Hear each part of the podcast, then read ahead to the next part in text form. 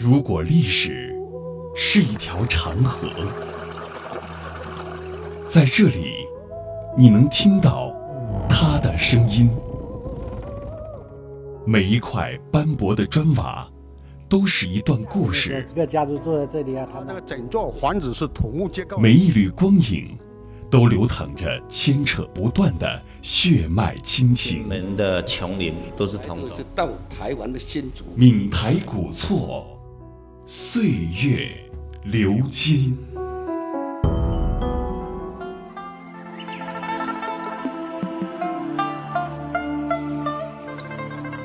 在台湾新北市泸州市中心高楼林立的水泥森林中，有一座清末汉式田庄宅地李宅，当地人称之为李祖厝，是著名抗日将领李友邦将军的故居。李宅坐落于七星下地、浮水莲花的风水宝地，因矗立在田尾，乡人皆称田仔尾，后来雅称为田野美。屋前为一片绿色草地。草地前有一清澈的莲花池，每逢天气晴朗，池中映现观音山顶倒影，清晰美观，成为李厝一景。李友邦之子泸州李宅古迹维护文教基金会董事长李立群介绍：我前面这个这个池塘，哦，就是我小时候游戏玩水的地方，啊，里面有很多鱼啦、虾子啦，啊，我们坐在这边这边钓鱼，当时生活上比较苦。我们不是用鱼线钓，我们用那个我阿妈缝衣服的那种缝衣服的线当钓鱼线。李宅占地两千多平，莲花池到大门间称为前庭。站在这里可以看到李宅院门匾额上写着“陇西堂”三个楷书大字，意含慎终追远。李氏家族源自唐朝末年甘肃陇西郡，清乾隆时移居福建同安。后渡海拓垦，在泸州一带落脚，繁衍生息，传承至今。李宅建于一八五七年，由李氏迁台二世祖李清水创建。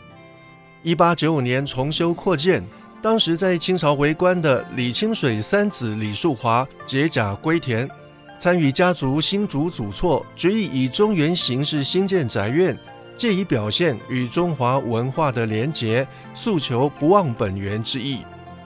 他们特别聘请山西名士廖凤山到台湾主持修建的这座祖宅，所在村落也因此被称为中原里。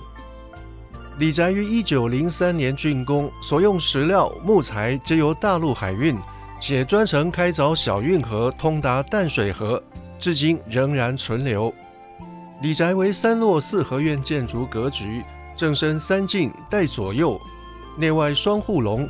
有九厅六十房一百二十门，格局方正，四通八达，左右护龙及纵深等三个主要空间各有通畅的行进路线。李宅的一个巷子里面，然后大家可以注意一下这个斗拱的颜色呢，它其实黑色比例占的比较多，然后红色的比例是相对来讲就是比较少的。之所以会这样子漆呢，其实是因为就是李宅呢当初他们的。就是那些祖先呢，他其实是比较属于就是士大夫等级，或者是七品官、八品官等级。他们那个关节呢，允许使用颜色比例呢就这样。所以呢，关节越大的，就允许你涂红色比例可以就是越多这样。然后再来呢，我们可以往前看，叫做无柱梁亭的一个构造。它就是无柱梁亭就是没有柱子嘛，它是用了减柱法，就是它是就是靠在斗拱上面，另外一部分呢是呃就是靠在那个那个主屋的一个。就是墙壁上，它是一个很特别，就是没有柱子的凉亭这样。李宅的正身与护龙彼此间有过水亭联系，在宅地内行走，即使是雨天也不会淋到雨。这种四通八达的设计还有着防御的作用。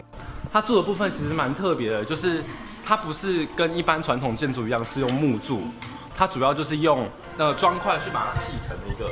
一个柱这样，那到底是为什么呢？就是因为呢，当初在建造这个李宅的工人们呢，其实比较多的比例呢是水泥工，而不是木工。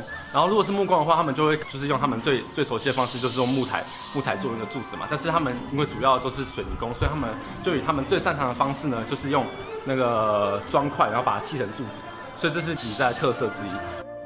层叠的马背脊四合院屋顶和全部未用木柱的砖柱构架，是李宅的一大建筑特色。砖柱正中央为空心的构造，经历了百余年的风雨，经受无数次的地震撼动，却都安然无恙。这在台湾的传统大宅地中极为罕见。李宅的壁基使用粗石、水泥、砂石等混合砌成，主屋外墙窗以上为红砖，窗以下为花岗石，两边屋子外墙皆为花岗石。石头的色泽、红砖的光彩，构成古朴的古厝风采。然后再来，我们可以看一下它的墙壁呢，大家可以注意到，它其实是长的石头加上短石头，啊，这样长石头加上短石头。它这个砌法呢，其实不属于中原式的一个建筑，它属于那个英式的一个砌法。为什么会有英式的砌法呢？那是因为明末的时候，就是会有很多外国人，呃，还有英国人呢，会到就是呃淡水这个附近呢来通商。他们来通商之后呢，还是会带来就是许多他们的建筑风格，例如什么淡水红毛城啊，就是那一类的西洋式的建筑。然后我们这边工匠呢，就看到他们的这种英式砌法呢，就觉得很特别，然后就把它学下来。然后就是把它用在呢，就是就见到屋子屋子的一些一个元素，就把它运用在上面这样。这墙壁呢，它其实是这种这种这种比较硬的这种大石头，就是砌成的。然后大家我们可以看一下另外一边呢，就是像这种屋内的那种墙壁呢，其实都是用砖块砌成的。这种砖块砌成呢，就是它的那个防御的能力就是比较弱。然后像这种比较粗大石头，它的防御能力呢是比较高的，通常都会用在那个。房屋的最外层外墙的部分呢，我们会用石砖当做外墙构造。然后大家一定会觉得很好奇，就是这边看起来也是在室内啊，为什么就是在室内呢也会用那种石砖呢？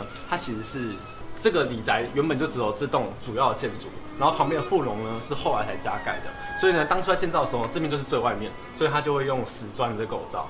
呃，现在就是多了护龙嘛，所以护龙的外面呢也会是这种石砖的那种构造。作为李氏家族来台第五代、第四房子嗣，李友邦生于一九零六年，原名赵基。李友邦的父祖辈耕读传家，在日本窃据台湾后，拒绝皇民化教育，涉蜀受汉学，为泸州留存多本文言史事、医书药方。二零零六年十月二十五日，这座有百余年历史的古宅。变身泸州李宅古迹暨李友邦将军纪念馆正式对外开放，成为台湾抗日战争纪念的重要场地之一。李宅古迹除了用于展示家族参与抗战的史料和文物，也提供场所开展亲子阅读，并以鼓里举办抓周、拜师等仪式，寄予民族精神的生生不息，让访客深入体会中华文化的源远流长。相关活动自二零零八年举办至今，每年都吸引众多家长带着孩子前来参加。那它是北台湾地区少数抓周活动创始的一个主办单位。那也因为这个活动为基金会提供了很好的财务资源，也让整个古迹的管理维护计划得到了一个非常有利的资源。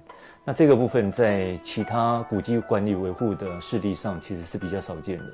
所以从整个古迹的管理维护的成效来看，泸州李宅透过活动的举办，然后适度引入商业的收入，那这件事情的结合，让古迹基本上得到一个很好的管理维护成效。只要一进来泸州李宅，他们第一句话，怎么那么好的一个地区，可以说世外桃源，有人讲说 wonderful，真的是 wonderful，这是。我最得到的欣慰的地方，全部都是正面的。在抓住方面，他们也是一样。泸州梨仔的口碑，真的确实是无可比拟的。希望大家有时间的话，抽个空来泸州梨仔啊参观，看泸州梨仔的龙仔的风貌。谢谢各位。